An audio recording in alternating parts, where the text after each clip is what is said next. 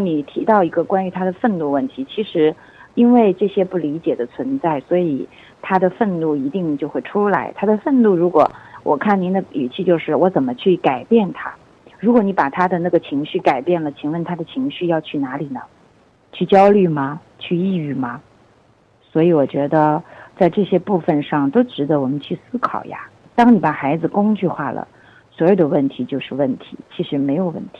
他有时候愤怒嘛，他会说一些出言不逊的话，有时候对我们就是显得特别的那种，就是不是一个女孩子该说的那种，有时说脏话。我听到你有一个观点出来了，你的观点就是一个女孩子不应该对家长说脏话。当你这个观点起来之后，如果他跟你说脏话，你是什么反应啊？你什么感受啊？我可能觉得，我觉得他好像没家教呀，这种感觉。所以你会做什么呀？你的女儿没有家教。我现在他说什么我都闭嘴了。前你做过什么？以前我会教育他，现在我都不教育了。我很好奇，就是你怎么教育他？我以前都说你一个女孩子怎么这样说话啊，反正就这种，我说显得特别被没有家教没教育。你会这么平和吗？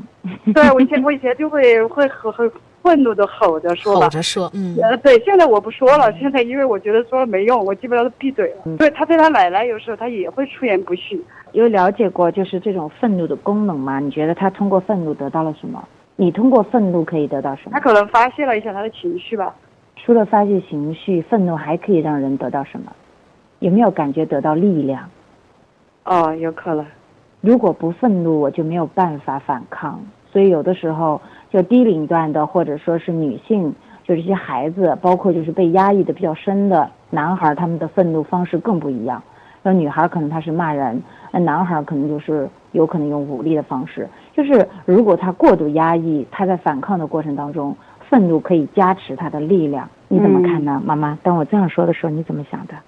我觉得很神奇，愤怒以前我觉得以为愤怒只是发泄一下情绪就可以了，没想到愤怒还有这么多好处。所有的情绪都是信号，也具有功能。首先它是报信的，它跟你说我受不了了，你能接受到这个讯息吗？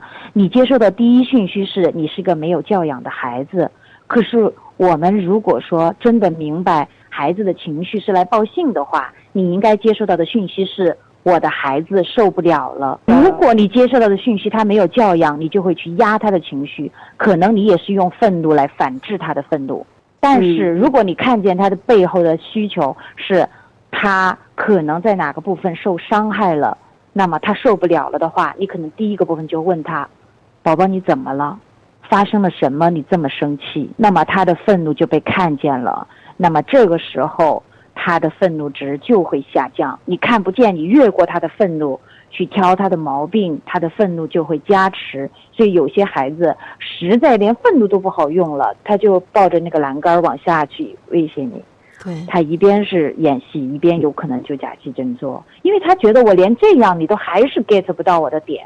那有些孩子最后就不反抗不说了嘛，就跟妈妈她的方法也有，你发现没有？妈妈和她的孩子是两极的变化，因为她小时候嘛，妈妈还应该是一个比较严格的母亲，她会打她骂她，所以她是在一级，她是在强势这一级。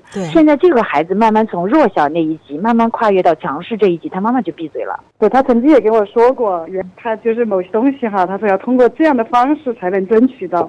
她没法跟您好好说话，因为你对她的期待不敏感，因为你的期待全部都捆在她身上的。就是你没有好奇过他要什么，你总是在想你要什么。就连睡觉，就是一个孩子早上6点多就出门了，晚上11点才回家，然后你想的是你赶紧睡，赶紧滚过去睡觉，睡了我才能睡。你有没有想过他在学校发生了什么？他在学校有没有发生一些不开心的事情？他需要回来忘掉那些事情。跟我们聊，他怎么可能跟你聊？因为你 get 不到他的点，他跟你聊，你就跟他说，哎呀，那些事情放一边嘛，赶紧去睡。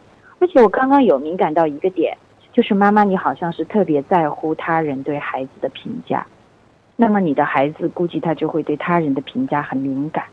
哎，对对对，感觉他就是比较敏感这种性格哈，别人说什么他很在乎别人就是喜不喜欢他呀这些，我想问妈妈你在不在乎？刚刚你已经做过一些自我批评了。我可能也在乎别人对我评价，说句实在的话。其实每个人都会在乎，乔老师也会在乎，陈爱老师也会在乎，是，但是我们都会有一些就是程度上的差异，所以有一些在乎并不可怕，但如果只在乎，可能就表示没有自己。我相信你的孩子应该不是只在乎别人，因为他还是蛮知道照顾自己的，所以在这一点上你可以对他有一些信任。挺有能量的孩子，在我看来他是有能量的，我不觉得他的能量是向下的。虽然说我没有见过他，我听你陈述他的一些做法啊，在这种压抑的场域里，他还能找到快乐，他还能够在别的妈妈对他有微词的时候，很显然在他那里没有起作用，他还是可以找小朋友玩，还是要继续把同学们叫出来，他就会轻松起来。